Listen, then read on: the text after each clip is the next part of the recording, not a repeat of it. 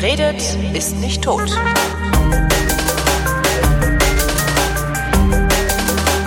Ich rede endlich mal wieder mit Christopher Lauer, der immer noch äh, Ja, Abgeordneter im Berliner Abgeordnetenhaus ist. für von der Piratenpartei Für äh, eine Partei, die möglicherweise noch zurzeit unter dem Namen Piratenpartei bekannt ist. firmiert. Firmiert, formerly known as. Äh, außerdem ähm, äh, Vorsitzender des äh, Land- Landes Landesvorsitzender so heißt es. Landesvorsitzender, Landesfürst sagt man auch.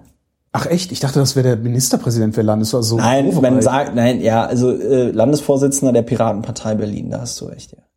Macht der Landesvorsitzende eigentlich irgendwas? Also äh, oder ist, ist es so ein, so ein, so ein Nö, nö, Frühstücksdirektor? nö, das ist genau, das ist so ein Frühstücksdirektorenamt. Also weil wir in äh, Berlin haben wir keinen ähm, geschäftsführenden Vorstand. Das heißt, alle Entscheidungen müssen von allen acht Personen getroffen werden, also auch die das operative Geschäft betreffen. Da haben wir auch meine, naja, die im Vorstand, Landesvorstand sind. Ach so. Ähm, da haben auch meine Vorstandskollegen drauf äh, bestanden. Ich habe zwar am Anfang gesagt, dass wir die Arbeit deutlich effizienter und einfacher gestalten könnten, wenn äh, wir einen geschäftsführenden Vorstand bilden würden, der aus äh, dem stellvertretenden Vorsitzenden, dem Schatzmeister und dem Vorsitzenden bestehen würde. Das fanden die Kollegen aber nicht so toll. Das heißt, sie wollen immer an allen möglichen Entscheidungen mitbeteiligt sein. Darum wird gar nichts entschieden. Und darum Also wird gar nichts entschieden, äh, beziehungsweise alle Entscheidungen ziehen sich unendlich lange hin und die Arbeit wird dadurch extrem ineffizient. Außerdem äh, besteht insbesondere der Schatzmeister darauf, dass sein Geschäftsbereich, die Schatzmeisterei, nicht auch nur annäherungsweise angefasst wird, was jetzt nochmal auf mit Hinblick auf den Rechenschaftsbericht 2013 des Landesverbandes äh, ganz interessant wird. Ähm, aber ja, also das ist mehr, der Schatzmeister ist so der Kassenwart, ne? Also ja, der verwaltet- Schatzmeister ist der Kassenwart, der ist halt dafür verantwortlich, dass mit den Finanzen alles stimmt und so und äh, ja. Also äh, es ist tatsächlich eher bei mir so ein Frühstücksdirektorenposten, aber ich bin da jetzt auch ein bisschen fatalistisch. Ich habe am Anfang noch versucht, mich da um viele Dinge zu kümmern.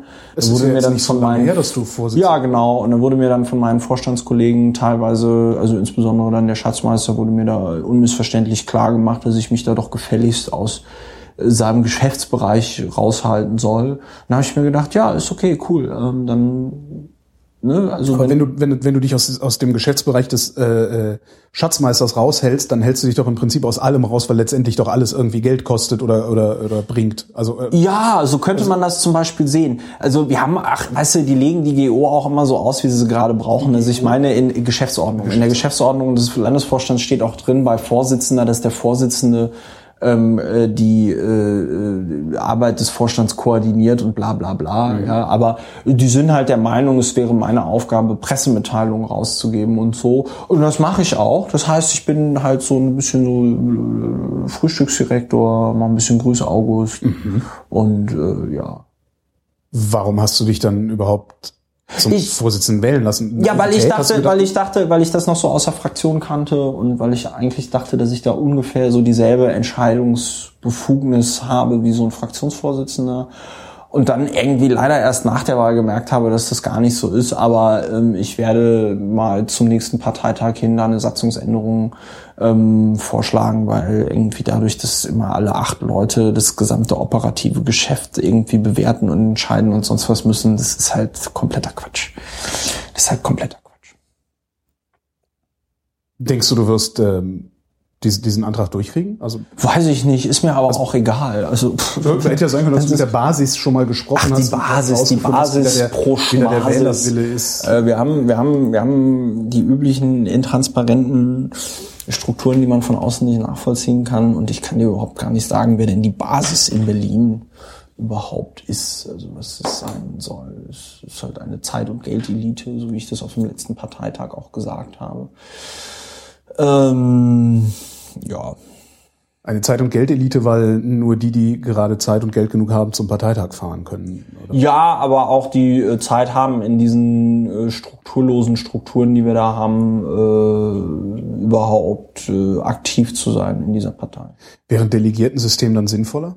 Naja, beim Delegiertensystem weißt du halt, woran du bist, ne? Da gibt's halt gewählte Delegierte, da ist halt ganz klar, das hier ist der Delegierte für meinen, weiß ich nicht, Kreisverband, äh, an den kann ich dann auch gewisse Ansprüche und Forderungen irgendwie stellen und nach außen hin werden die Strukturen natürlich auch irgendwie transparenter und nachvollziehbar. Du klingst, als hättest du mit deiner Partei abgeschlossen. Ja, habe ich auch ein Stück weit. Also ich meine, wir hatten am Wochenende hatten wir Parteitag in, äh, ich weiß gar nicht mehr, wo der war, in München Halle. hast du, glaub ich. München habe ich bei meiner Rede gesagt, ja, das war ein Zitat von René Polesch, ähm, äh, Kill Your Darlings. Aber ähm, äh, ich habe ja, ich habe ein Stück weit mit der Piratenpartei abgeschlossen, weil ich halt auch irgendwie merke, mit dem, was da insbesondere im Bund passiert, will ich auch irgendwie gar nichts mehr mit zu tun haben. Was passiert denn im Bund? Gar nichts. Also äh, wir hatten halt, wir das hatten heißt, halt, meine Wahrnehmung hat mich nicht getäuscht. Deine Wahrnehmung hat dich nicht getäuscht. Nein, wir hatten, wir hatten ja die etwas bizarre Situation, dass 2011 der Berliner Landesverband in ein Landesparlament gekommen ist.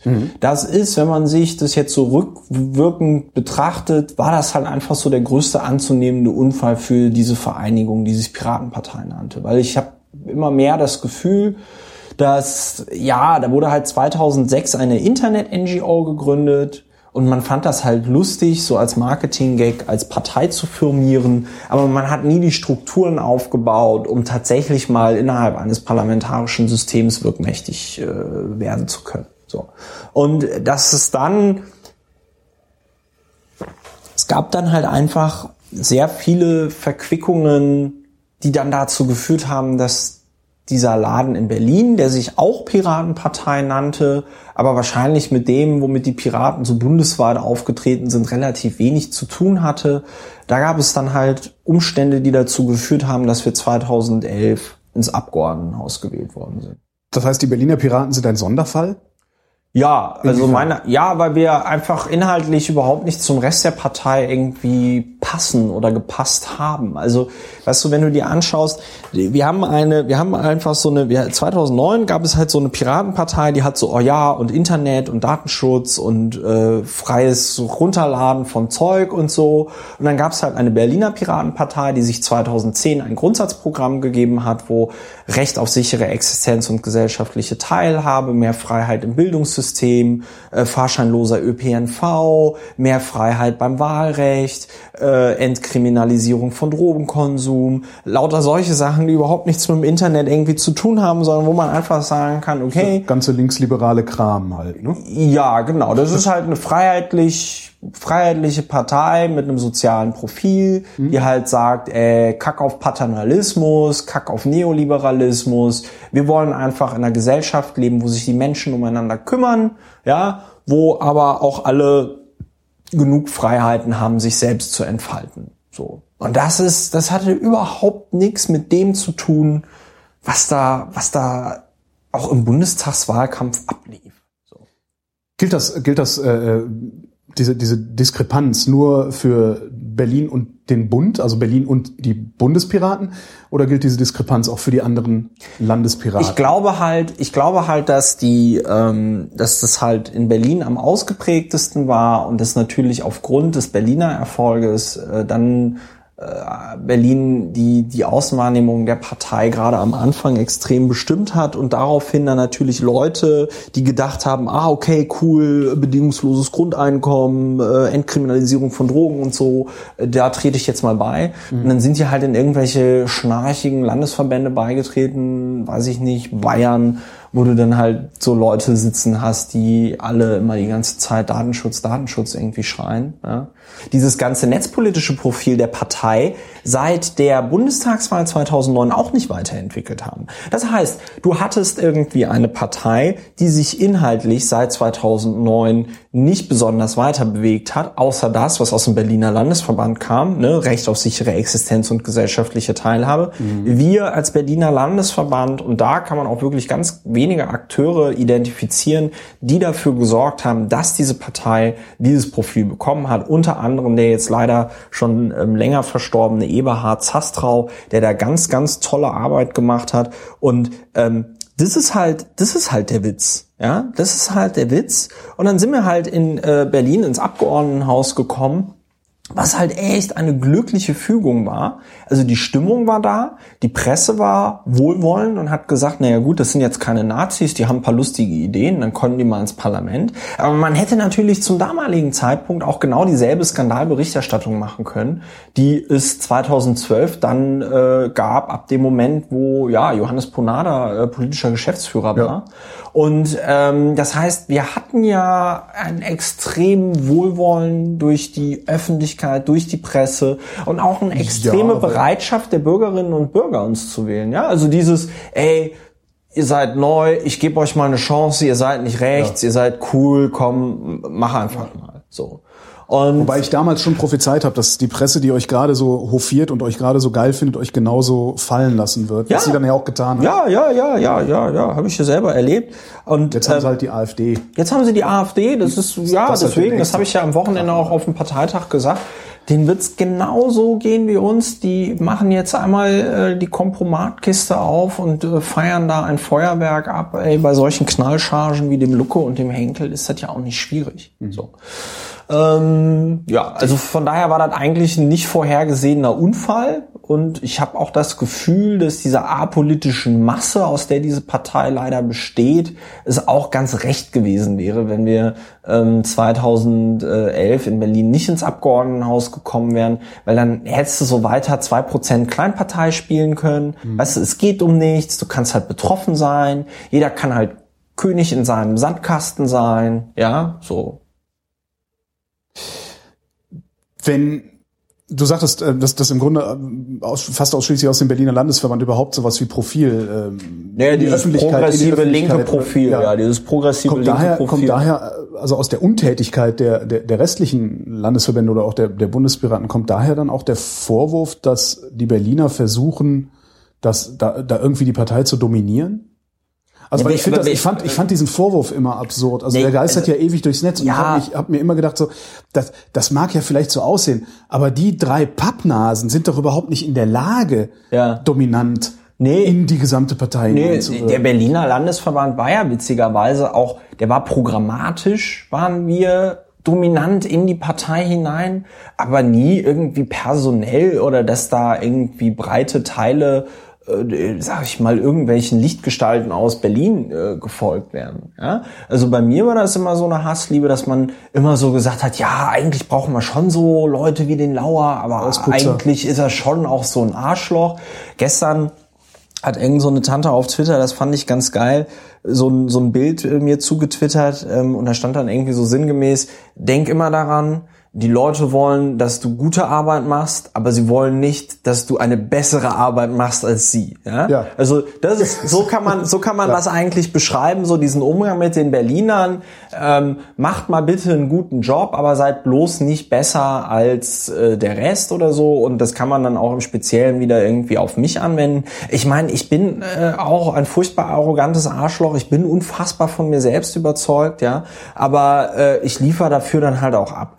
Ähm, der, der, der, der Witz ist, dieser Hass auf die Berliner. Das war im Grunde genommen, was da aus Bayern kam, von hier Sebastian Körner, der jetzt unser, ach, Sebastian Körner ist ein schöner freudscher Versprecher, von Stefan Körner, der jetzt unser Bundesvorsitzender ist und von Sebastian Nerz aus Baden-Württemberg, der unser Bundesvorsitzender war und dann ja relativ sang- und klanglos äh, nach der Bundestagswahl, nachdem er dann da kein Mandat errungen hat, äh, äh, aus der Partei ausgetreten ist, weil ihm dann auf einmal aufgefallen ist- ja, ja, der Ah, ist ja. ausgetreten. Ah, ja. Hat er aber natürlich kein großes Buhai drum gemacht, weil äh, das ähm, sonst könnte ja von außen hin äh, der Eindruck entstehen, er hätte das nur gemacht, damit er mal irgendwie schnell ein Mandat im Bundestag abgreift. Ne? Ja. Das äh, ist natürlich ein Eindruck, ähm, das äh, will man natürlich nicht.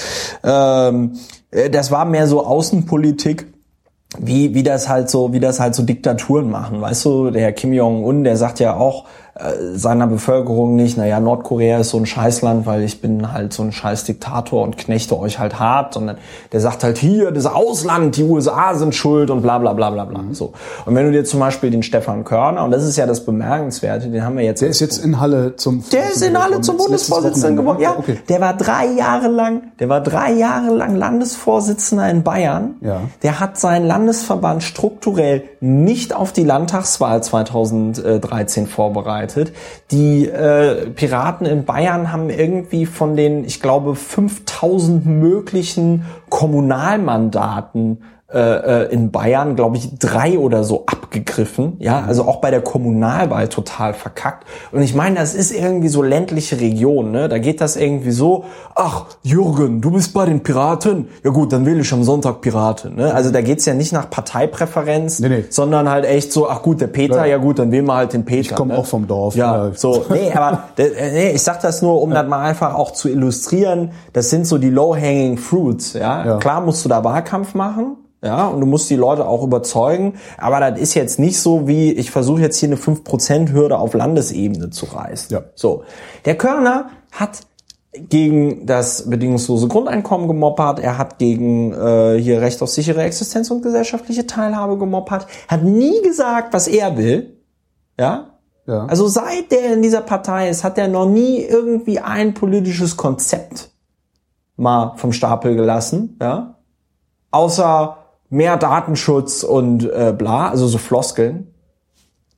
Äh, hat das halt mit den Wahlen total verkackt und sagt jetzt, er will die Piratenpartei anführen, um an die Erfolge von 2009 bei, äh, an, an, anzuknüpfen. So auch so bei seiner Kandidatenvorstellung hat er halt irgendwie so diesen ganzen Teil so 2011, ah, wir kommen in Berlin ins Abgeordnetenhaus und ah, äh, da kommen noch andere äh, Landesverbände in die Landesparlamente und so, mal so geschickt ausgeblendet.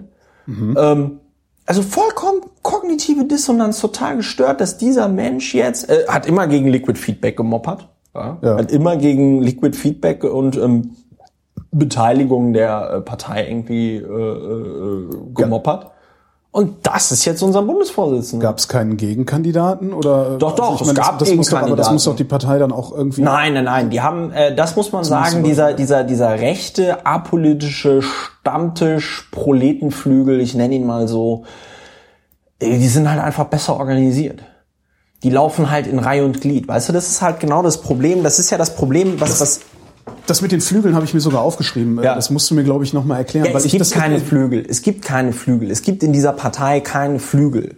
Ja, es gibt nicht sowas wie den Seeheimer Kreis oder äh, äh, die Netzwerker oder Ja. äh, whatever, ja, ähm, sondern es gibt halt so regionale Zusammenschlüsse, die halt über Personen laufen. So und der Stefan Körner und äh, äh, hier aus NRW die Leute und aus Niedersachsen die Leute und äh, hier noch aus Hessen die Leute, äh, die haben sich halt einfach zu diesem Parteitag verabredet und haben halt gesagt, so, wir wählen jetzt unsere Leute ähm, äh, äh, da in diesen Vorstand und haben das auch hingekriegt. Das muss man ihnen lassen. Die waren viel besser organisiert als alle, die sich da als irgendwie links und progressiv bezeichnen in dieser Partei, weil denen eine hierarchische Organisation und Strukturierung einfach abgeht. Ja, also da würde, da würdest du nie, weißt du, das ist ja das Geile. Die sind so hirnverbrannt, die sagen, äh, ja, der Stefan Körner, der wird's jetzt richten. Ja, so, äh, ohne dass es dafür irgendeinen Indiz gibt, dass dieser Mann über die Fähigkeiten verfügt, so etwas zu tun. Ja. Ähm, aber gleichzeitig dieser, dieser linke, progressive Teil der Partei, da würde nie jemand sagen, oh ja, Martin Delius, das ist unser Mann. Oder, oh ja, wir vereinigen uns alle hinter Marina Weißband, das ist unsere Frau. Oder, oh ja, der Christopher Lauer, der äh, führt jetzt unseren Flügel zum Sieg, ja. So, das, das, das, das geht, das geht den Leuten ab, weil sie halt irgendwie so anarchisch drauf sind und und und und so alternativ und so individuell und so. Und das ist ja auch schön und gut, ja. Das kann ja auch eine lustige Lebenseinstellung sein. Führt halt nur dazu, dass man in politischen Auseinandersetzungen aufgrund mangelnder Organisationsfähigkeit immer unterliegt. Das ist ja das, was man bundesweit und in den Landesparlamenten auch sieht. Die Linken äh, äh, Splitterparteien, also äh, SPD, Grüne, äh, äh, Linkspartei, äh, die, die, die, die, die behaken sich immer gegenseitig und die Union, die immer viel schwächer ist, steht daneben und lacht sich halt komplett kaputt und stellt dann deswegen immer die Regierung. Ja. Ne? So.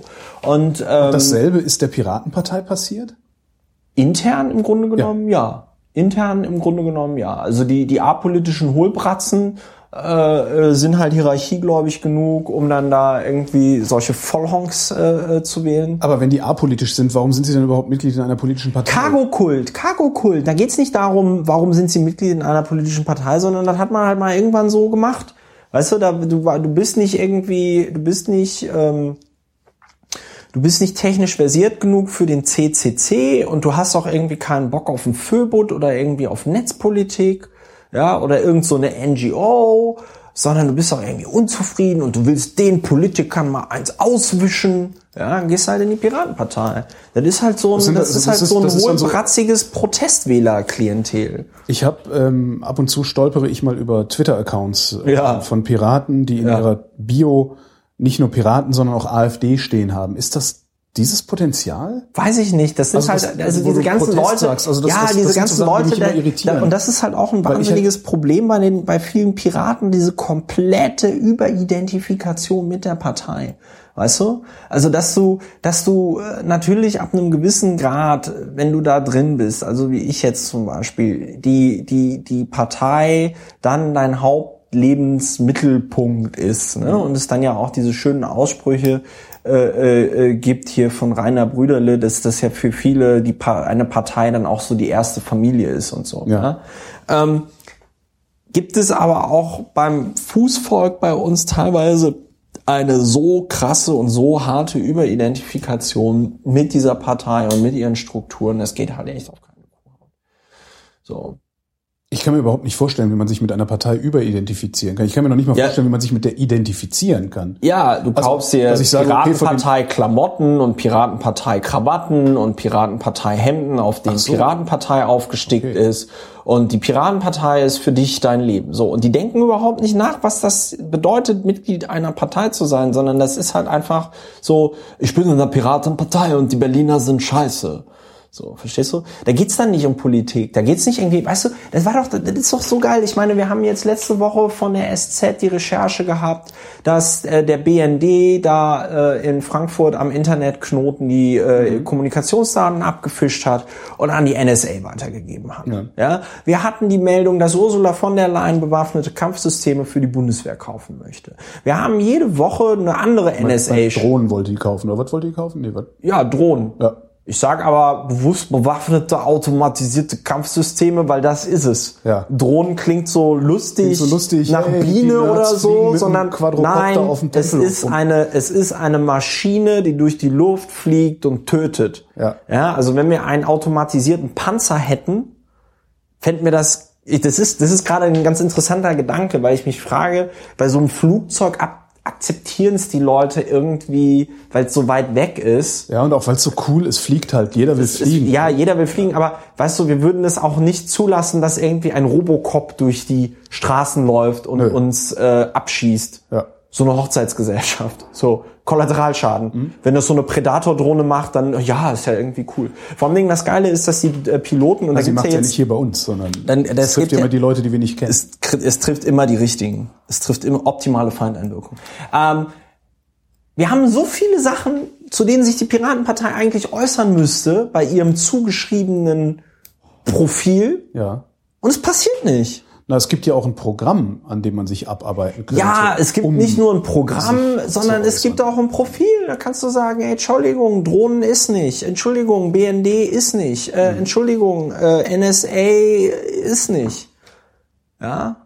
Aber stattdessen wird dann darüber diskutiert, dass Julia Reda, unsere tatsächlich sehr ausgezeichnete Spitzenkandidatin, die jetzt im Europaparlament für die Piratenpartei in Deutschland ist, ja, dass die dann in ihrem Wahlwerbespot äh, was von einem Weltraumaufzug sagt. Darüber regt sich dann dieser Reclaim Your Netz Partei Flügel auf. Das war ein, Your Netz Ja, das war ein Partei-Flügel? Putsch. Das war ein Putsch. Das ähm, war, ah, du, du, du, nimm mich mit, ich verfolge nicht, was äh, naja, also es gab eine Piratin aus dem Berliner, es gab eine fertig macht. Piratin aus dem Berlin, ja, mich macht das, Das, auch das, komplett also allein fertig. diese, das alles zu lesen. Also das, Ja, ja, ja, das kannst du auch keinem mehr erklären. Deswegen sage ich ja auch, hört mit der Flügelscheiße aus, auf.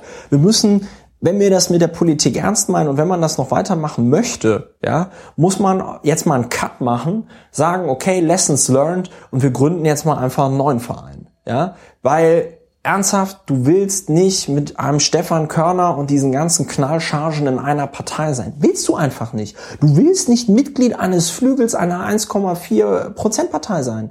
Ja, ich bin lieber weißt du, Herr im eigenen Haus, wo ich irgendwie weiß, hier bin ich mit Gleichgesinnten und innerhalb dieser Gleichgesinntheit gibt es noch ein Spektrum an verschiedenen Sichtweisen. Ich habe aber überhaupt kein Problem mit einer gepflegten politischen Auseinandersetzung in der Sache.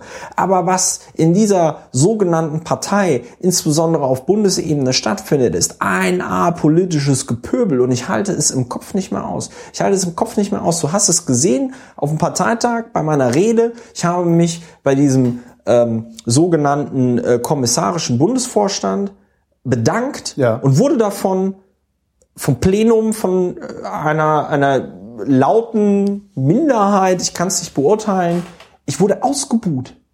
Da buhen Leute in dieser Partei, wenn du dich bei anderen Menschen für die geleistete Arbeit bedankst. Das ist so asozial, das macht noch nicht mal die AfD.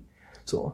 Mit sowas möchte ich nichts zu tun haben. Das möchte ich auch nicht du jetzt quasi aber. durch, ja, aber äh, hoffentlich nicht mehr lange. Also ich, man, wir müssen uns tatsächlich, ähm, als halbwegs normal denkende Menschen einfach überlegen, okay, wie kann man das, was es da gibt, wie kann man die Motivation, wie kann man dieses Visionäre, wie kann man diese Vorstellung, dass wir tatsächlich in einer besseren Gesellschaft leben sollten oder sollen, wie kann man das eigentlich mitnehmen? Wie kann man aus den letzten fünf Jahren lernen und einfach eine Vereinigung machen, die meinetwegen erstmal nur in Berlin als Lokalpartei äh, 2016 wieder den Einzug schafft. So. Und wenn ich mir das angucke, es ist jetzt nicht unmöglich. Ja, also das letzte Mal äh, hatten wir auch irgendwie äh, drei Jahre vor der Abgeordnetenhauswahl noch keine Peilung, wie wir das irgendwie alles machen. Und ich glaube, wir hätten genug auch Zugpferde, wie jetzt zum Beispiel Martin Delius, ähm, um da einfach auch äh, eine eine, eine, eine gute Kampagne irgendwie hinzulegen. Und dann wäre der Name oder das Label, glaube ich, fast egal.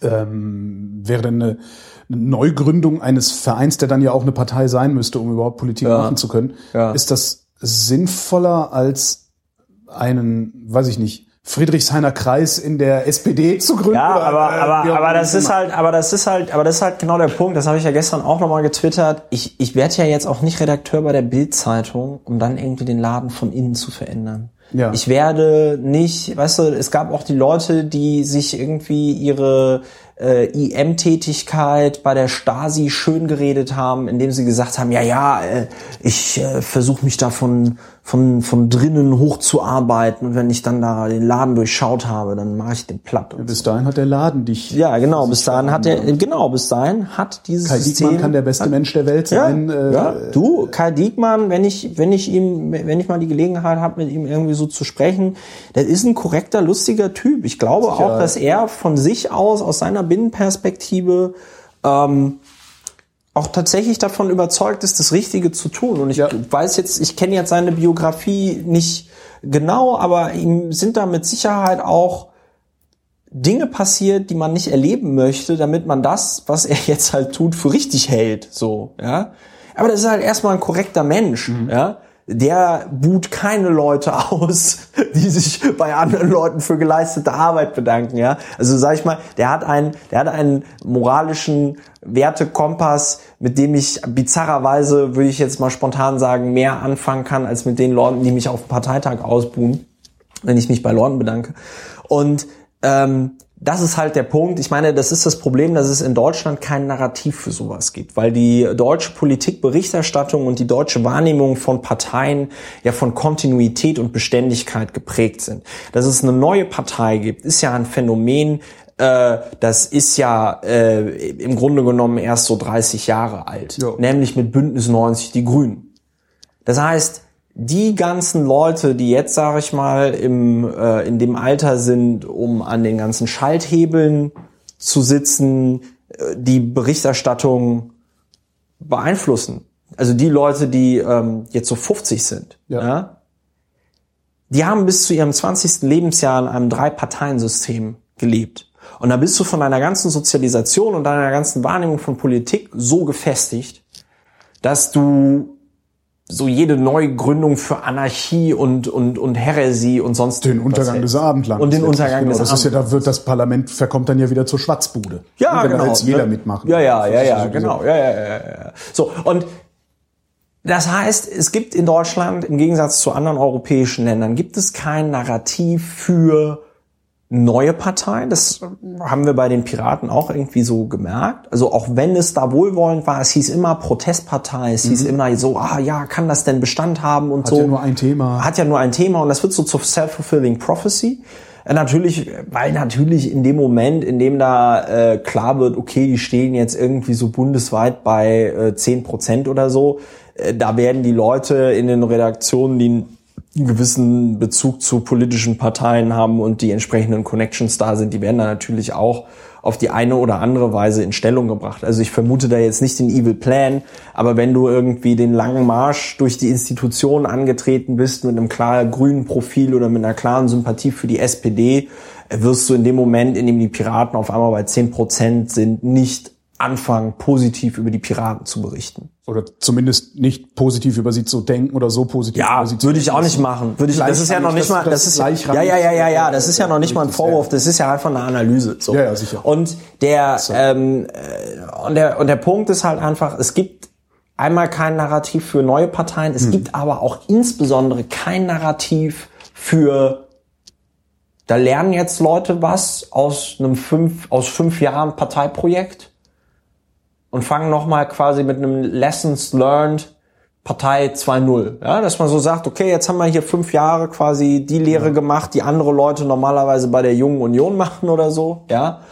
Und mit den Erfahrungen gehen wir jetzt hin und machen so vom, vom, vom Entwurf an, versuchen wir eine neue Partei hochzuziehen. Da wird es andere Probleme gehen, aber mit Sicherheit und hoffentlich nicht die Probleme, die es bei den Piraten gab. So. Dafür gibt's kein Narrativ, sondern wenn ich jetzt zum Beispiel irgendwie eine neue Partei gründen würde, würde es dann irgendwie heißen, ja, der Lauer, der ist ja irgendwie jetzt komplett Der gestört. jetzt, der ist frustriert ist jetzt- und, äh, der will jetzt Genau, und dann haben sie ihn auf dem Parteitag nicht gewählt und der war ja eh immer schon so ein bisschen schwierig und so. Und ähm, dafür, dafür gibt's kein Narrativ, aber meiner Meinung nach wäre es das wert. Ich meine, du hast es halt in den, in, in den USA, hast du ja diese, weiß ich nicht, Start-up-Kultur, wo du, wenn du ein Unternehmen dann, wenn es nicht fliegt und möglicherweise an eine Wand fährt, dann sagst du halt, ja gut, dann mache ich halt das nächste. So, ne? Und da sowas, sowas gibt's im Deutschen nicht. Wenn du da einmal irgendwie gescheitert bist, dann, dann immer für immer gescheitert oder irgendwie sowas. Das ist extrem schwierig. Und ähm, Ist das der Grund, warum du es auch nicht versuchst? Also du könntest ja, Nö, also der Grund, hättest ja warum ich- heute nee, eine der Grund, Pressemeldung rausgeben können. Ich ja, jetzt was also ich muss, ne? Die- also der Punkt ist, da. der Punkt ist, es sind halt so ein paar formale Sachen. Also ich müsste zum Beispiel, müsste man mal klären, wenn jetzt der Berliner Landesverband sich von der Piratenpartei bundesweit lossagt. Ähm, Ach, das, das wäre, das wäre, wäre das möglich? ja klar, dann änderst du einmal die Satzung. Ach so. Änderst du einmal die Satzung. Inklusive neuer Name und neuen Ja, inklusive, ja genau, inklusive neuer Name, neue Satzung und so. Das ginge. Ähm, die interessante Frage ist halt zum Beispiel, dadurch, dass wir 2011 ins AGH gekommen sind, haben wir ja Anspruch auf Parteienfinanzierung. Ja. Da ist halt die Frage, geht das zum Beispiel flöten, wenn wir ähm, äh, den Namen und alles irgendwie ändern oder nicht? Und wenn wir da Gewissheit haben, wie schwer wiegt es für uns als Argument, es zu tun oder nicht zu tun? Also ich würde immer so sagen, ja gut, wenn du dann die Schleifen verlierst, ist halt blöd, aber jetzt wegen Geld sowas halt nicht um was zu machen, anderes. es Ja. geht halt tatsächlich um was anderes, ja. Also ähm, und äh, das sind so Sachen und natürlich äh, ist es natürlich für viele Leute auch ein krasser Schritt, ja. Also ich rede da jetzt so leicht drüber, weil ich mir da schon sehr lange und sehr viel Gedanken drüber gemacht habe. Das wissen ja auch die Leute, die diesen Podcast hier regelmäßig äh, hören. Ich stand ja immer in einer gewissen Weise mit dieser Partei, in der ich Mitglied bin, so auf Kriegsfuß. Das war ja schon immer so eine Hassliebe, ja. Aber äh, das ist für viele Leute natürlich auch ein krasser Schritt, den sie sich möglicherweise gar nicht so vorstellen können. So. Ähm, es, Denkst du das alleine oder denkst du da alleine drüber nach oder denkt da? Nein, also ähm, wenn du dir da Anteil, gestern die Diskussion angeschaut hast, auch auf Twitter und so und auch die Diskussion, die ich seit gestern hab's geführt versucht, ich habe mit mit mit äh, ja ja, das äh, ist auch gut.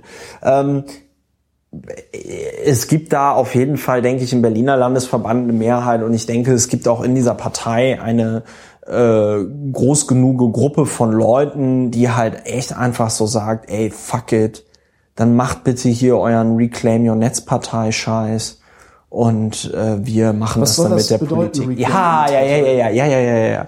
Also das war ja das Schöne, dass die ähm, dass wir in Bremen einen neuen Bundesvorstand gewählt haben.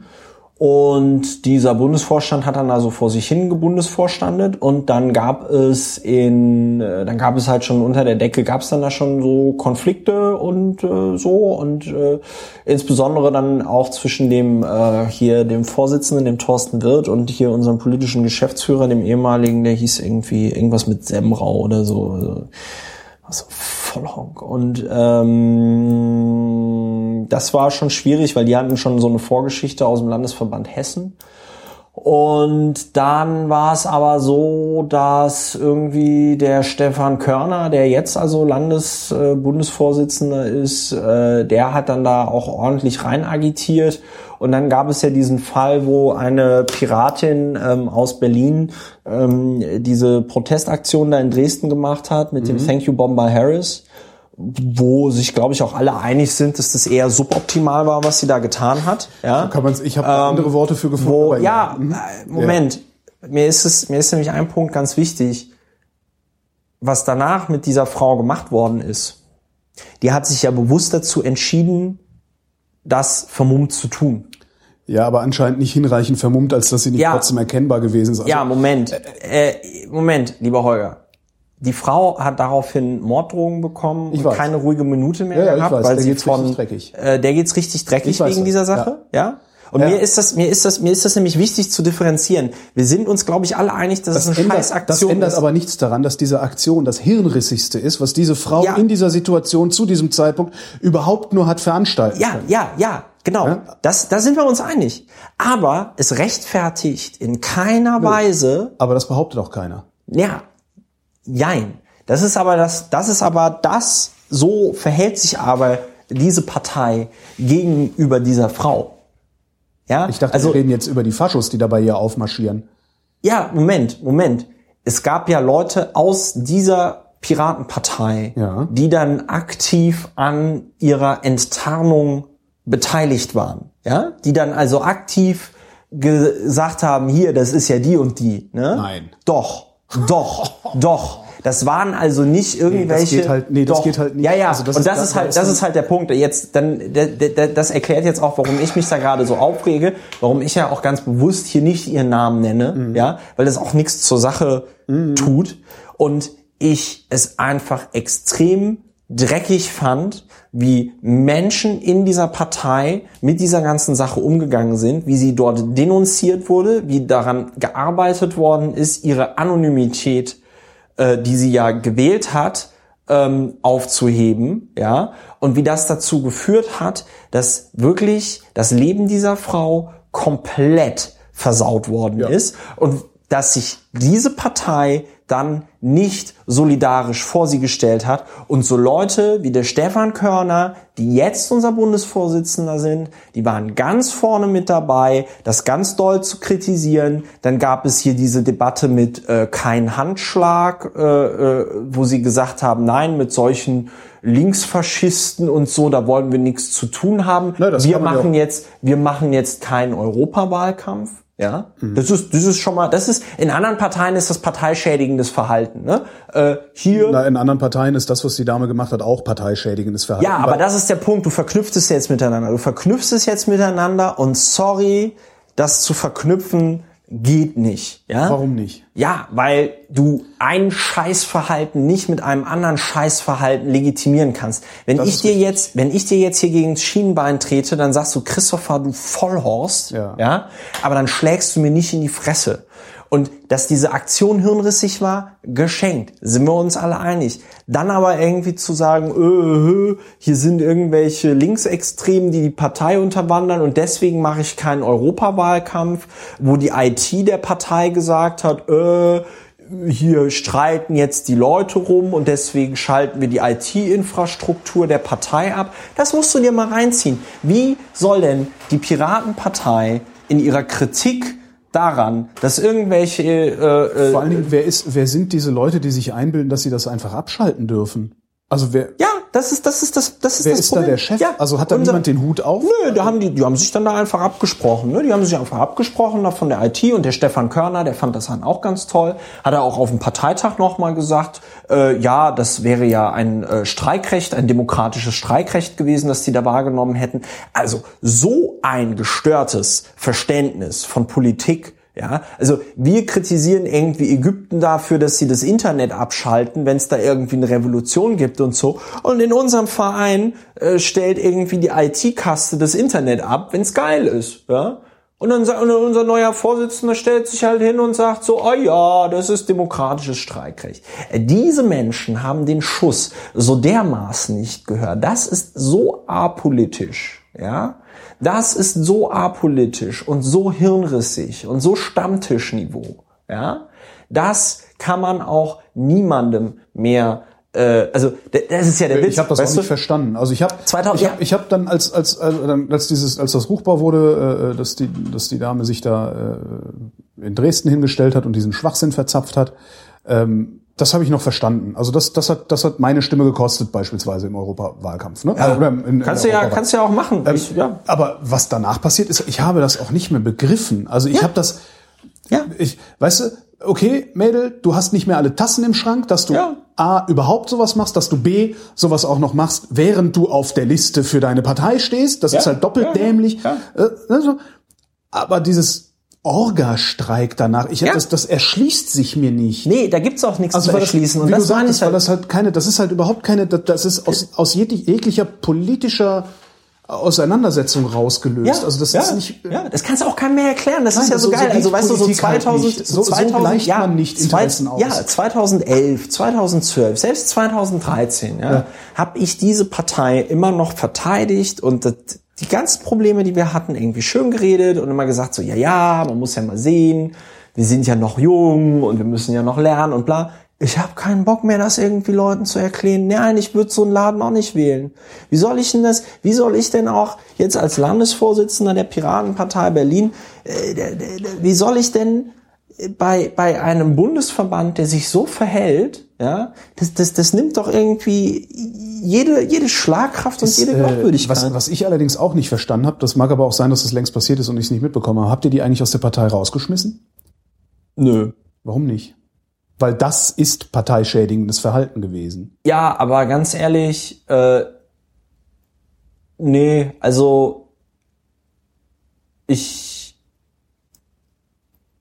habe auch als Landesvorsitzender bei meiner Antrittsrede irgendwie gesagt, weil da hier dieser ganze Stefan Körner Haufen, äh, die waren halt so ein bisschen geil, äh, äh, als ich da gewählt worden bin und hatten halt gedacht so, oh yeah, geil, jetzt findet hier so der konservative Rollback im Berliner Landesverband statt und jetzt fege ich hier mal aus und so. Und ich habe halt gesagt, nö, äh, wir brauchen halt quasi hier diese Berliner Mischung, um äh, in dieser Stadt erfolgreich sein zu können. Und wir brauchen halt konservative Heinis in Steglitz-Zehlendorf, die würde ich halt nie äh, in Friedrichshain äh, auch nur ansatzweise irgendwo hinstellen zum Wahlkampf machen. Gleichzeitig würde ich nie äh, äh, jemanden aus Friedrichshain in Steglitz-Zehlendorf auf den Wochenmarkt stellen. So. Und ganz ehrlich, nach dem ganzen Scheiß, der da passiert ist, rund um diese Thank You Bomber Harris äh, Geschichte, ähm, also, weißt du, sie jetzt dafür auszuschließen und gleichzeitig aber diese ganzen Honks, die äh, dafür auch gesorgt haben, dass ihre Situation so ist, wie sie ist. Na, aber jetzt wiegst du es auf, ne? Also das macht's ja nicht Ja, besser. mach diese ich. Honks, ja, äh, aber äh, nö, sind. aber äh, ist, äh, ich, ich äh, nee, also das möchte ich diesem Menschen einfach nicht antun. Weil das ist halt ein so harter Schlag dann in die Fresse. Ich meine, komm, sie weiß, dass das irgendwie Quatsch war, aber sie jetzt irgendwie dafür auszuschließen. Also, und dann, weißt du, äh, nö. Naja, Nee. die CDU schmeißt ihre Nazis raus. Warum kann die Piratenpartei nicht ihre Linksextremisten rausschmeißen? Ja, also sorry, das sind keine Linksextremisten, sondern das sind ja Moment, Moment. Erstens Linksextremismus ist halt so ein auch so ein geiler Begriff, weil äh, es wird halt immer irgendwie dazu benutzt, um dann irgendwie den, den Linksextremismus mit dem Rechtsextremismus weiß, ja, irgendwie zu konservative vergleichen. Extremismustheorie Und äh, ja, das, das- das geht halt auf keine Kuhhaut. Das hatten wir heute auch wieder im Ja. Innenausschuss Ja, du bei der recht. PKS. Weißt du, da sagt dann der, weißt du, da reden wir über Nazis, die in Hellersdorf vom Flüchtlingsheim stehen und äh, irgendwelchen Flüchtlingen, die sich dieses Spektakel anschauen, zurufen, spring du Parasit. Ja. Und dann sagt der Heini aus äh, der CDU-Fraktion, ja, aber wir müssen ja auch sehen, dass es hier ganz viele linksextremistische Straftaten gibt. Ah, super. Und dann fällt halt irgendwie auf, dass in diesen ganzen Berichten jahrelang Sitzblockaden als linksextreme Straftat mit aufgenommen worden sind. Wo ich mir so denke, so, Freunde der Nacht. So, äh, das sind Leute, die sich aufgrund der Strukturlosigkeit dieser Partei und dass da, da es keine Leitplanken gibt, da es keine Strukturen gibt, da es keine Flügel gibt, da es keine Orientierung gibt, suchen und bedienen sich diese Leute bei Organisations- und Aktionsformen, die sie aus anderen Zusammenhängen kennen. Also das, das sieht doch ein Blinder mit Krückstock. Dann sehen die mh, Antifa, okay, gut, die sind gegen Nazis, ja, und äh, die sind auch irgendwie links und irgendwie politisch. Ja, ich bin auch gegen Nazis und irgendwie links und irgendwie gegen so. Äh, also äh, sage ich, ich bin Antifa in der Piratenpartei. Dass die Antifa von ihrer ganzen Struktur her einen Abgeordneten und einen Politiker für einen Teil des Schweinesystems hält, den es zu bekämpfen gilt, ja, und man als Piraten-Antifa ungefähr so glaubwürdig ist, als würde ich jetzt, weiß ich nicht, als Weißbrot ohne Rap-Kenntnisse in irgendein amerikanisches Ghetto gehen und sagen, yo, yo, yo, Bitches, what's up? Ja, so. Ähm, dahingestellt, aber ich lasse ihnen den Spaß. Ich habe mich mit dem ganzen Ding auseinandergesetzt, nachdem da, ach, ich weiß gar nicht mehr, in, auf welchem Parteitag das war, in Bochum oder so, wurde da irgend so eine Antifa-Flagge aufgehangen. Habe ich mir auch so gedacht, hm, oh, haben wir jetzt ein Antifa-Problem, sind wir von links unterwandert. Ja? Aber nach meiner Recherche habe ich irgendwie festgestellt, er selbst die, also so sag ich mal, die Hardcore-Antifa jetzt in Berlin und so, die will damit auch nichts zu tun haben. Die brauchen das, die brauchen das so dringend wie ein drittes Loch im Kopf. Ja, Äh, ich bin da bei Internetrecherchen auf so despektierliche äh, Bezeichnungen wie Anti, äh, iPhone Antifa und so gestoßen. Ja, also das, das ist, ich habe nicht das Gefühl, dass es da irgendeine Straßenkredibilität gibt. Ja. Die brauchen das nicht, die haben da nicht drauf gewartet und das ist halt auch egal. Und es ist halt aus meiner Perspektive ist es halt ein harmloser Spaß. Wenn die das glücklich macht, dann sollen sie es machen. Ich meine, wenn du dir mich anguckst, äh, ich habe äh, mich eher wertekonservativ vom Auftreten und Verhalten her irgendwie äh, orientiert, würde mich trotzdem als progressiv bezeichnen, aber äh, so jeder wie er will. So und das jetzt als Linksextremismus Naja, zu dann nennen bezeichnen. wir halt, ja, weil es halt das genaue Gegenteil von dem Extremismus in der CDU ist, habe ich halt so ja, genannt, es ist halt Also, einfach, es ist halt wie weit, einfach, wie weit, wie weit darf ich, wie weit darf ich, ähm, wie viel, also wie weit oder wie viel Schaden darf ich der Partei zufügen Ja. durch irgendwelche Aktionen, Ja. die meinetwegen auch privat initiiert sind, Ja.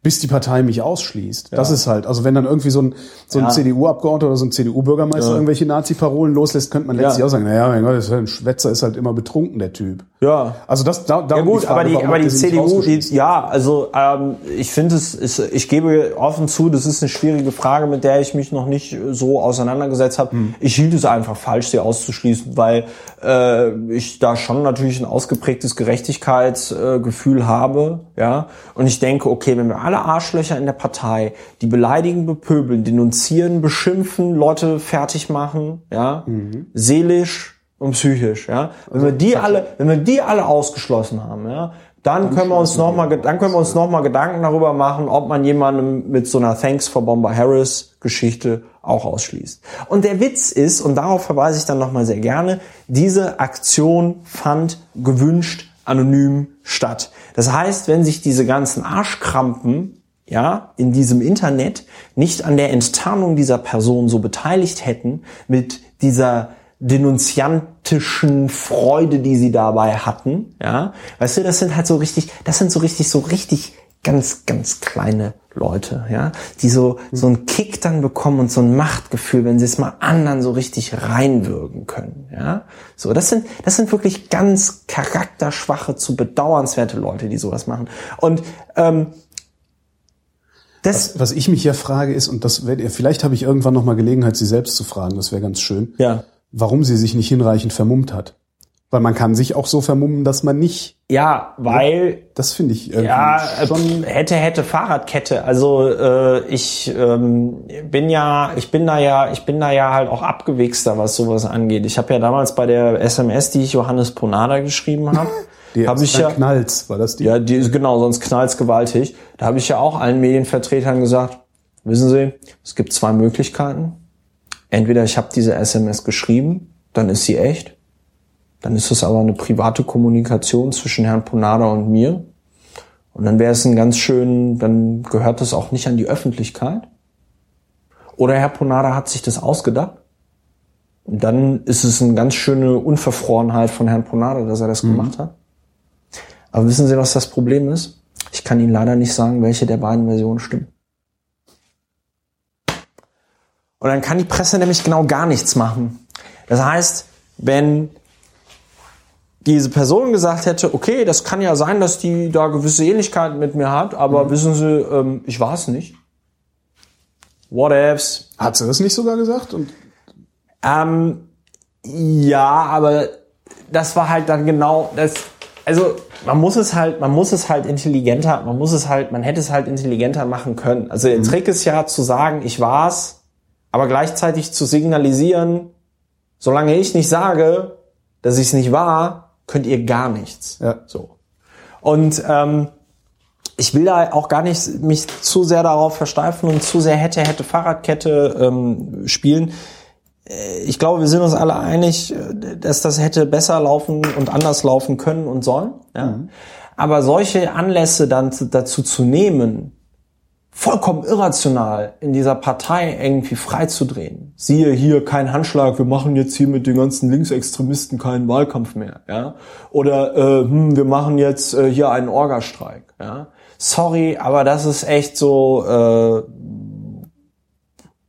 das ist echt so mit interkontinental das ist Raketen halt, auf das hat Spatzen halt wenig, schießen. wenig damit zu tun, Interessen gewaltfrei auszugleichen, was Ja, Politik genau, ja eigentlich genau, ist. genau. Politik ist eine extrem krasse soziologische und kulturelle Leistung. Der werden wir nicht gerecht. Was bedeutet es, Mitglied in einer Partei zu sein, wenn es so viele Menschen gibt, die nicht verstanden haben, was es bedeutet? Ähm, also, Was, was würdest du denen, was, was, was sollte man denen erklären? Oder was würdest du denen naja, also was man denen erklären sollte, wäre tief in sich zu gehen und sich tatsächlich die Frage zu stellen, was will ich eigentlich? Es gibt diese schöne Szene in äh, hier The Dark Knight, wenn dann irgendwie der Joker sagt, naja, also mein Großvater hat immer gesagt, wenn du etwas gut kannst, dann nimm auch Geld dafür, ja. Und äh, du musst ja halt tatsächlich einfach überlegen, was kann ich gut, ja?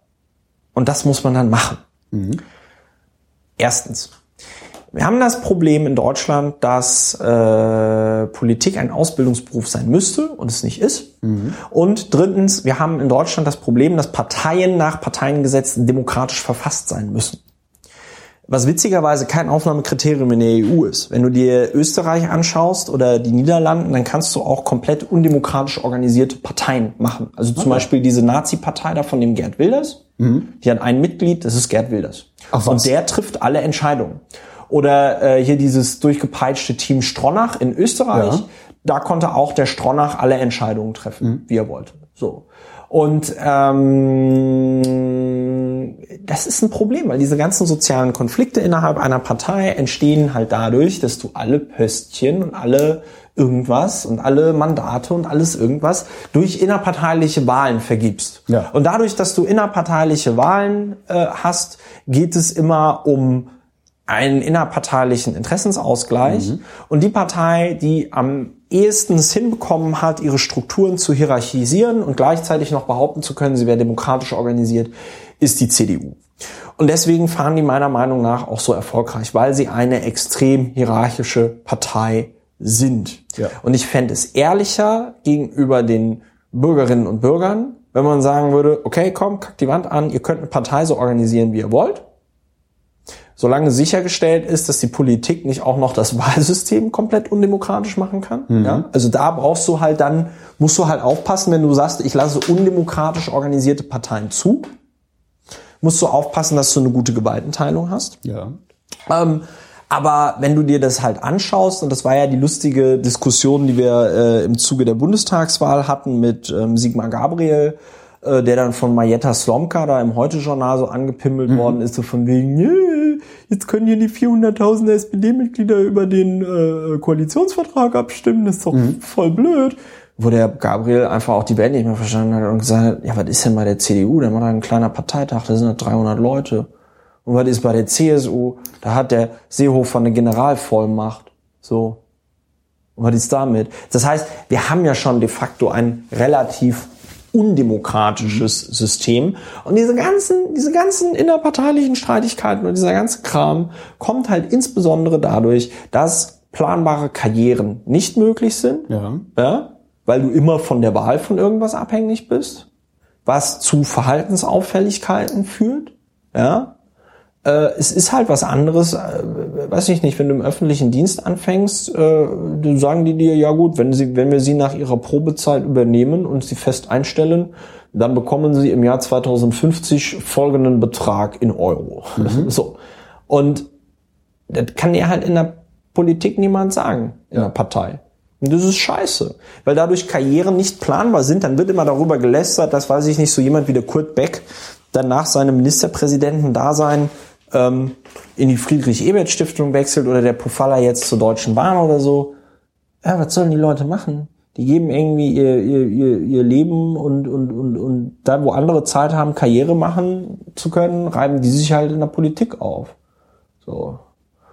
Und äh, jetzt äh, wird immer so eine Diskussion abgemacht, ja, aber Christopher, ihr verdient doch gut. Ja, klar, verdiene ich gut. Und ja, Christopher, aber ihr bekommt dann ja auch Pension. Ja, klar, kriegen wir, ja. Alles geschenkt. Aber es ist nicht so, dass alle Politiker irgendwie nach äh, dem Ende ihrer Partei- oder Politiklaufbahn dann irgendwie mit einem goldenen Löffel ausgestattet sind. Das ja sowieso nicht. Also da gab es doch kürzlich. äh, ja, es gibt dann immer wieder die berühmte Hartz-IV-Lerin und äh, sonst irgendwas. Ja, vor allen, Dingen, vor allen Dingen Landtagsabgeordnete Ja. fallen da, glaube ich, sehr hart. Ja, ja, ja. Wenn du nur eine Legislatur drin warst, also es ist in Berlin ist es so, dass du nach äh, neun Jahren hast du halt diese Pensionsansprüche aufgebaut, die dann auch, sag ich mal, für neun Jahre ziemlich üppig sind. Ähm, es ist Weißt auch, du, wie viel das ist? Stand?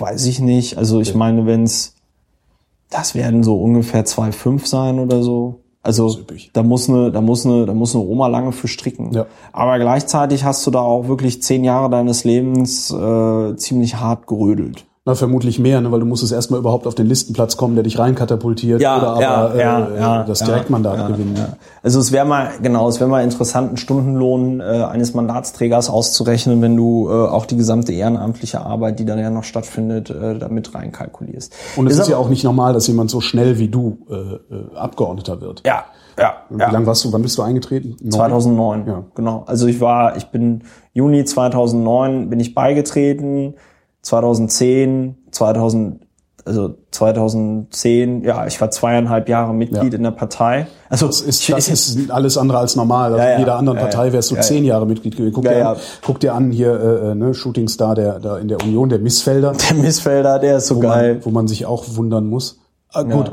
Ja. An, äh, aber der, wie lang, wie lang der schon rumkrebst und was der sich schon, was der schon alles, Ja, ja. Äh, sich, wie der sich schon bücken musste, um überhaupt mal ein bisschen Ja, Aufmerksamkeit ja, zu deswegen kann ich, deswegen kann ich gut verstehen, dass der sich dann da als allererstes mal so einen Beratervertrag für 100.000 Euro bei T-Neues abgreift. Kann ich schon verstehen. Ja. Der Witz ist ja, würden ja auch alle machen. Ja, also, wer, wird denn da, wer wird denn da Nein sagen? Das ist ja genau wie beim Steinbrück damals. Wenn ich einen Vortrag für 25.000 Schleifen halten könnte, würde ich auch einen Vortrag für 25.000 Schleifen Ja, halten. Wird doch jeder von uns machen. Deswegen, deswegen sind diese ganzen De Geldverdienen-Debatten halt so verlogen. Naja, also wie du siehst, äh, mit der Piratenpartei ist es meiner Meinung nach halt echt am Ende. Also wir können uns halt in Berlin überlegen, wie wir das in ein Projekt überführen, das hier, sage ich mal, lokal äh, erfolgreich mhm. ist. Und man kann sich natürlich aus diesem Lessons Learned Ding heraus überlegen, okay, wie baut man dann nochmal bundesweit Strukturen auf, um dann möglicherweise sogar schon bei einer Bundestagswahl 2017 spätestens aber 2022 wäre das dann, glaube ich, äh, oder 21 äh, dann nochmal an der Bundestagswahl teilzunehmen. Ja, das ist meiner Meinung nach alles möglich. Potenzial ist halt irgendwie da. Aber es ist halt auch ein Arsch voll Arbeit und da musst du halt auch irgendwie gucken, wo du bleibst und ob dann irgendwie so Politik das Richtige ist. Ich merke halt, mir macht Politik in dem Moment, wo ich halt tatsächlich was verändern kann, extrem viel Spaß. Ich bin auch gerne Innenpolitiker, ich ärgere, ich ärgere mich. Ich arbeite mich da gerne in diese ganzen Themen irgendwie rein. Ich ähm, habe auch mittlerweile, habe ich das Gefühl, zur Innenverwaltung und zur Berliner Polizei ein Verhältnis aufgebaut, dass es mir dann irgendwie ermöglicht, da auch mal ein vertrauliches Gespräch zu führen, ohne, ohne dass, dass, die denken müssen, dass du es sofort vertwitterst. Genau, ohne ja. dass sie denken, ich vertwitter das sofort und so weiter und so fort. Aber dieser ganze soziale Stress, den du da hast und auch diese teilweise sehr unterirdischen ähm, Anfeindungen, die da kommen, nicht nur aus dem eigenen Verein, aber auch aus ähm, auch so aus dem Parlament. Das ist, das, ich glaube halt nicht, dass ich da, ich bin da nicht so das Material für merke ich halt einfach. Also ich, das fand ich das Gute an meiner Blinddarmgeschichte. Ich war halt drei Wochen ausgenockt und ich kam halt so zurück ins Parlament und habe mir so gedacht, was ist denn hier los? Wie gehen die denn miteinander um? Ich hatte jetzt Geburtstag, da war meine Mutter da und hat sich mal so eine Plenardebatte angeschaut. Die sagte dann auch so zu mir, so, was ist denn hier los? Bedrückt mich ja richtig. Kannst du beschreiben, was das Problem ist? Das ist einfach dieser unterirdische Umgang. Es ist dieser unterirdische Umgang. Also weiß ich nicht. Die, äh, ich habe er sagt da keiner Bitte und Danke, guten Tag und auf Wiedersehen oder wie muss ich mir das vorstellen? Oder nee, einfach dieses, dieses Bepöbeln auf unterstem Niveau. Wir hatten neulich Innenausschuss und dann ging es um die Erhöhung der Diäten, äh, nicht der Diäten, die Erhöhung der Bezüge im öffentlichen Dienst. Mhm. So. Und die Koalition will es um 2,5 Prozent erhöhen. Mhm. Und dann fing halt einer von den Grünen an rumzumoppern und sagte, ja, das sei ja nur der Tropfen auf dem heißen Stein und bla bla bla bla bla bla bla bla bla. Und was dann immer so unangenehm ist, das ist halt vor der gesamten Verwaltung. Mhm. Und dann sagte ich halt so, naja, wissen Sie, mein Lieblingstool bei solchen Geldgeschichten ist ja immer der historische Inflationsrechner Deutschland. Mhm. Und schauen wir mal, 2011, Beginn dieser Legislaturperiode, 2014, Kaufkraftverlust von 100 Euro. 100 Euro 2011 sind 2014 94,50 Euro. Das heißt 5,50 Euro verloren.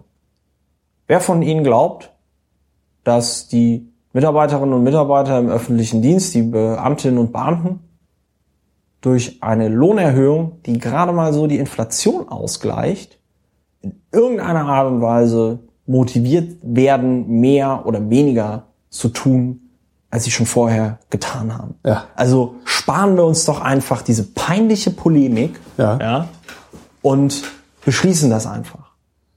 Und dann habe ich halt irgendwie. Also die zweieinhalb beschlossen. Ja, genau. Ja. Dann habe ich halt, dann hat halt die Koalition noch den Vogel abgeschossen und hat halt irgendwie gesagt, hat halt so eine Tischvorlage gemacht, die sich, also so ein, so ein Antrag, der erst in der Sitzung verteilt wird, mhm. die sich halt irgendwie gelesen hat, als wäre sie von einem Fünfjährigen geschrieben worden ja, wo es irgendwie sinngemäß darum ging, ja, äh, das Gesetz soll so geändert werden, dass äh, ein Durchschnittswert aller Tarifabschlüsse im öffentlichen Dienst gebildet wird und da nochmal 0,5 Prozent drauf und das soll dann der Wert sein, den Berlin benutzt. Was halt totaler Quatsch ist, weil diese Formel dann auch bewirkt, bewirken könnte, dass die Lohnerhöhung niedriger ausfällt als 2,5 Prozent. Mhm. Jetzt sind wir aber ein Parlament und haben als Parlamentarier Rechte. Und dann habe ich halt zur Koalition gesagt, und liebe Koalition, ich würde mich sehr freuen, dass wenn Sie Gesetzesänderungsanträge haben, dass wenn sie diese stellen, dass die dann auch der Form eines Gesetzesänderungsantrages genügen, was dieser Zettel hier nicht tut. Insbesondere sagen sie, dass der Hauptausschuss, also ein anderer Ausschuss dieses Parlaments, der sich um finanzielle Angelegenheiten kümmert, der soll jetzt seine Gesetzgebungskompetenz wahrnehmen, die wir aber auch haben. Ja, das ist schlecht. Meldet sich der Mappe von der SPD und sagt mir, ja, das wäre ja so schwierig gewesen, die Durchschnittswerte zu finden, das sei ja alles so schwer auszurechnen. Da kriege ich schon wieder so einen Hals. Ja. Und sagst so, naja, wenn wir jetzt hier diesen, diesen Beschluss da, äh, diese Beschlussempfehlung mit dieser halbe Prozent mehr und Durchschnittswert berechnen, wenn wir das jetzt hier beschließen, vielleicht sollten wir dann noch die URL öffentlicher-dienst.info dazufügen. Hat mich jetzt ungefähr 30 Sekunden meines Lebens gekostet. Wenn man da auf Tarifabschlüsse der Länder und das Jahr 2013 geht, haben sie hier 16 Werte von allen Bundesländern. Die und ich bin mir man, und ich bin, und ich bin 16. ja und ich bin mir sicher, dass wenn man jetzt noch 10 bis 15 Minuten investieren würde, man dann einen durchschnittlichen Wert berechnen könnte. Ja. Und das ist halt so geil, weil das ist halt nicht nur vom Umgang her total unterirdisch, sondern es ist auch halt so vom Niveau her auf einem Level, wo du das Gefühl hast, hier würde sich sogar ein Drittklässler unwohl fühlen, ja. Und ich habe da einfach keinen Bock mehr drauf. Da habe ich halt einfach irgendwie so das Gefühl, da verliere ich lieber in den nächsten zehn Jahren mehr Geld, als ich fressen kann, ja. Und wenn ich dann der Meinung bin, weiß ich nicht, boah, geil, Gewaltschutzambulanz an der Charité, liebe Charité, so genau, alt. liebe, liebe Charité, wohin soll ich die Kohle überweisen, ja. Dann machen die eine schöne Plakette, diese tolle Gewaltschutzambulanz wurde uns gespendet von Bam. Ich brauche, was das Geile ist ja, ich brauche ja so eine Plakette noch nicht mal. Ich brauche ja noch nicht mal so eine Plakette. Mir ist es ehrlich gesagt scheißegal. Weißt du, mein Leben ist halt auch einfach zu kurz. Es wurde in diesem Jahr in meinem Leben einfach so unfassbar viel gestorben. Mir ist nochmal klar geworden, dass diese Blinddarmgeschichte auch hätte anders ausgehen können, weißt du? Ähm, ich meine, klar, wir leben in einem Industrieland und alles irgendwie super und tutti, aber anderswo auf der Welt und vor allen Dingen auch in Deutschland vor nicht allzu langer Zeit ist man an sowas wie einem Blinddarmdurchbruch äh, auch schon mal gestorben. Äh, mein Hausarzt ist gestorben. Frank Schirmacher ist gestorben mit 54 Jahren, was mich noch immer irgendwie sehr mitnimmt. Und ich stelle mir halt irgendwie so die Frage, wenn ich jetzt noch 24 Jahre zu leben habe, wie will ich die irgendwie nutzen? Und ich merke halt einfach immer mehr, dass das, was da auf Bundesebene bei dieser Piratenpartei stattfindet, echt unschön ist. Und ich Gleichzeitig du aber auch das, was auf Landesebene hier in Berlin stattfindet, nicht mehr gut genug findest. Naja, was heißt nicht Also mehr? du, du, du, Naja, du, ist du so klingst ein- im Moment so, als würdest du gleich sagen, okay, ich ziehe mich aus der Politik zurück, weil das ist doch Schwachsinn hier. So ungefähr klingt das gerade. Ja, ja, also ich klinge wahrscheinlich irgendwie ziemlich abgefuckt und resigniert. Das kann gut sein.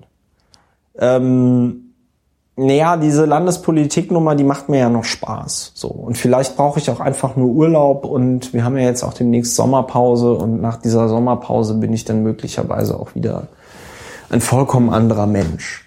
Aber Redest, redest du eigentlich mit, mit, mit deinen Kollegen auch aus anderen Fraktionen äh, im Abgeordnetenhaus äh, über dieses, dieses Kindergartenniveau, auf dem Ja. die Diskussion Ja, stattfindet? ja sehen die Sehen alle die so. Sehen die alle so, traut sich keiner drüber zu sprechen. Ähm, nach dieser Blinddarm-Geschichte habe ich einfach mal angefangen, mich mit Leuten aus anderen Fraktionen zu unterhalten, mir mal auch irgendwie so deren Probleme anzuhören. Das Krasse ist halt, viele Parlamentarier in diesem Parlament sind komplett im Arsch. Physisch, psychisch. Es gibt niemanden, mit dem sie darüber reden können, ja, weil du kannst mit deinen Parteifreunden nicht darüber reden. Du Weil kannst die das natürlich dann zum Anlass nehmen, Ja. äh, an deinem Du kannst- zu sägen, weil sie keine planbaren Karrieren haben, wie wir das eben schon mal. wie wir das eben hatten. Ähm, du willst es aber auch in der Öffentlichkeit irgendwie nicht diskutieren. Mir hat neulich nochmal Christian Lindner erzählt, dass er irgendwie so meinte, boah, du hast das ja mit deinem ADHS äh, öffentlich gemacht, voll krass, voll ungewöhnlicher Politiker-Move. Normalerweise bist du dann weg vom Fenster. Ähm, die Leute sind kaputt, die können mit niemandem drüber reden, ja. Eine Krankenkasse akzeptiert jetzt, äh, ich bin Politiker nicht unbedingt als Grund, damit du einmal die Woche eine Stunde beim Psychotherapeuten Ja. irgendwie bezahlt bekommst. Und sowas habt ihr auch nicht im, im Haben wir auch nicht im Haus. Abgeordnetenhaus. Also das wäre das nicht im Haus. da. Ich habe das mal, ich habe das mal angeregt.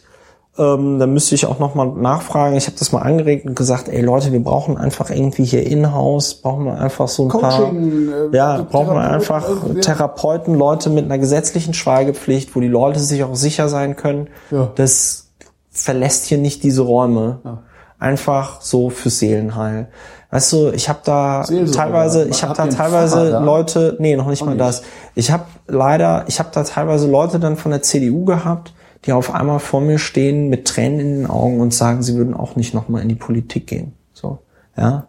Also richtig krass, richtig krass.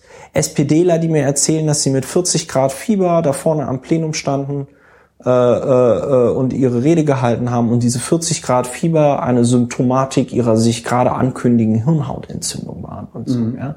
Also Politiker arbeiten so hart auf Verschleiß, machen sich gegenseitig so fertig, können mit niemandem darüber reden. Ja, es ist total tabuisiert. Ja. ja? Ähm, und es gibt auch kein Forum und keine Möglichkeit, das irgendwie mal öffentlich irgendwie kundzutun.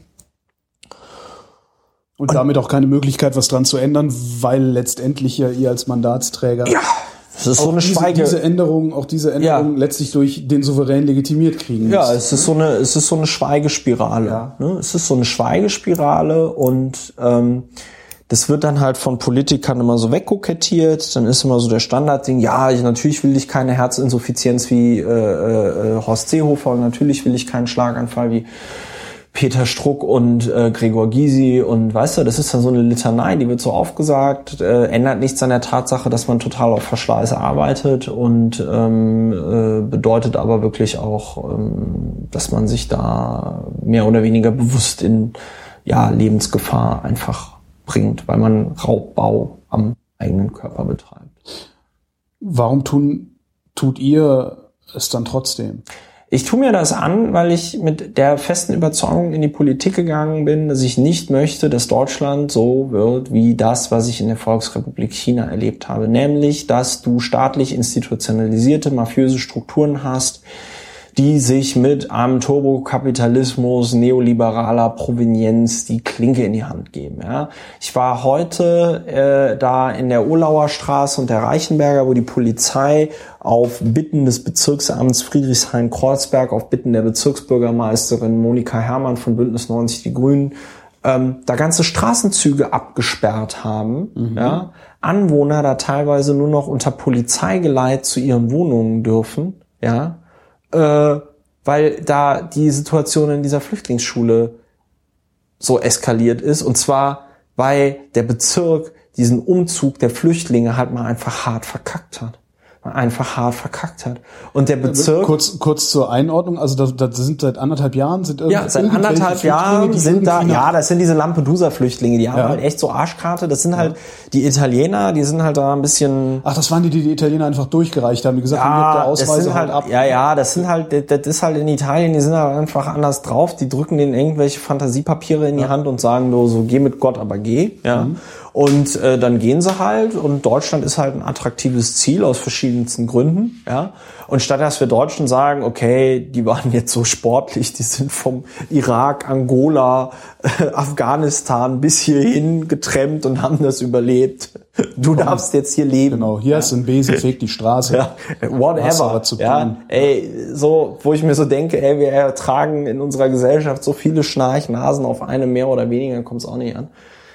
Weil Ähm. ich ja der festen Überzeugung bin, dass Leute, also Menschen, die sowas auf sich nehmen, äh, also so eine, Ja, die eine könnten Flucht, dann wahrscheinlich das auch sind Physik keine studieren oder so. Ja, ja, ja, das, klar. die, das sind halt, das sind halt genau die, die sich nicht auf die faule Haut legen Ja, würden, ja. wenn wir sie nicht dazu zwingen würden, sich auf die faule ja, Haut ja, zu ja, ja, ja. So, und ähm, die leben da jetzt seit anderthalb Jahren in dieser Gerhard-Hauptmann-Schule unter unmenschlichen Bedingungen. Also es war auch wirklich schlimm. Da, stand, da fanden auch teilweise krasse Straftaten statt. Also dass da jemand Wie sind die da überhaupt reingekommen? Also haben die sich Ja, da weiß ich nicht, da- weil die, weil da gab's diese Flüchtlinge auf dem Oranienplatz, Mhm. die da kampiert haben und irgendwann hieß es dann so im Winter, naja, das kann ja jetzt so nicht weitergehen. Ja. Dann hat die Bezirksbürgermeisterin von Friedrichshain-Kreuzberg gesagt, so, dann habt ihr hier diese Schule, da könnt ihr jetzt rein. So. Das heißt, ja, das Ding ist hausgemacht. Ja, natürlich ist es hausgemacht. Ja, natürlich natürlich ist ist das tatsächlich hausgemacht. einfach, dass das eine klassische Hausbesetzung ist. Nö, nö, nö, nö, nö, nö, nö, nö. Das ist halt diese Bezirks, die, die Hermann, die hat halt einfach keine Peilung. Die ist halt eine Gefahr für diese Stadt. Sag ich, sag ich ganz klar, diese Frau ist eine Gefahr für diese Stadt. Die hat einen Bezirkssprecher, der Herr Langenbach, der ist auch eine Gefahr für diese Stadt. Der hat nämlich diese ganze Situation direkt am ersten Tag mit dem Geiseldrama von Gladbeck verglichen. Wo ich mir sage, toll, toll, du bist Bezirkssprecher für deine Bezirksbürgermeisterin und vergleichst eine Situation von Flüchtlingen, die so verzweifelt sind, dass sie sich auf ein Hausdach stellen und sagen, wenn ihr mich jetzt hier wegräumt, dann springe ich. Vergleichst du mit dem Geiseldrama von Gladbeck, für die, die sich nicht dran erinnern können, das war so ungefähr der größte Fuck-up in der deutschen Polizei- und Mediengeschichte, weil das eine Geiselnahme war, die im Grunde genommen live im Fernsehen übertragen worden ist, wo der Geiselnehmer Rösner Inter- und Degowski. ja, wo der, wo der Interviews gegeben hat vor laufender Kamera und währenddessen irgendwie seiner Geisel die Knarre an den Hals gedrückt hat und so. Das war krass. Und diese Schule und diese Situation mit dem Geiseldrama von Gladbeck zu vergleichen, das ist krass. Das ist halt Unsinn. Und äh, was und das sowas traut sich dann auch nur ein grüner grünes grünes Bezirksamt mit einer grünen Bezirksbürgermeisterin da äh, die Presse halt nicht aufs Schulgelände zu lassen. Die Presse nicht aufs Schulgelände zu lassen. Weißt du, ich war anderthalb, ich war ein Jahr in China. Ne? Ja. Ich habe es in diesem einem Jahr in China nicht erlebt, dass die Polizei mehrere Straßenzüge absperrt und da Leute nicht mehr durchlässt. Ja, und selbst die Chinesen würden es sich nicht trauen, in einer solchen Situation da die Presse nicht Was ich so faszinierend finde daran ist, also Ja. das ist, du hast ja in so einer, in dem Moment, wo die dahergehen und diese Schule besetzen, hast du zwei Möglichkeiten. Ja, die haben Entweder- die nicht besetzt. Den wurde gesagt, ihr könnt da jetzt leben, weil es ist Winter und es ist so kalt. Ach so, Ach so. da, okay. Ja. Dann, dann also noch einen Schritt vorher. Ähm, kampierende Flüchtlinge auf dem Oranienplatz. Du hast Ja. zwei Möglichkeiten, damit umzugehen. Genau. Du duldest das auf irgendeine Weise Ja. und sagst, okay, wir dulden das Ja, jetzt. und warum auch dadurch immer. legitimierst oder du's. aber, Ja. Oder aber du lässt da einfach mal eine Hundertschaft durchmarschieren. Das ist Ja, ne, die genau. bayerische Lösung. Ja, genau, genau. Ähm, und beides ist offensichtlich nicht passiert. Jedenfalls genau. nicht in hinreichendem Maße. Also die Ja. Duldung ist nicht, nicht sauber Ja. verargumentiert worden vor sich Ja. selbst. Ja. Noch die Räumung ist Ja. vernünftig vorgenommen. Also die sind, Ja. Das ist ja entsetzlich. Ja, natürlich ist es entsetzlich. Das ist ein Und jetzt haben wir noch nicht über die Problem. Leute geredet, die da, die da Ganz genau, ganz genau. Das ist ein hausgemachtes Problem der Politik dort, weil sich die Großkopferten nicht einig waren und nicht in der Lage waren, sich dort zu einigen. Ja. Und dann so eine Tante wie die Monika Herrmann dann irgendwie sagt, ja, wir machen da so einen freiwilligen Umzug und bitte sperren Sie das alles großräumig ab, damit die Schule nicht wieder besetzt wird und so. Dann sagt die Polizei, ja klar, kein Problem, können wir machen. Sind wir halt mit 900 Einsatzkräften vor Ort. Muss ich mal überlegen, 900 Polizistinnen und Polizisten. Mhm.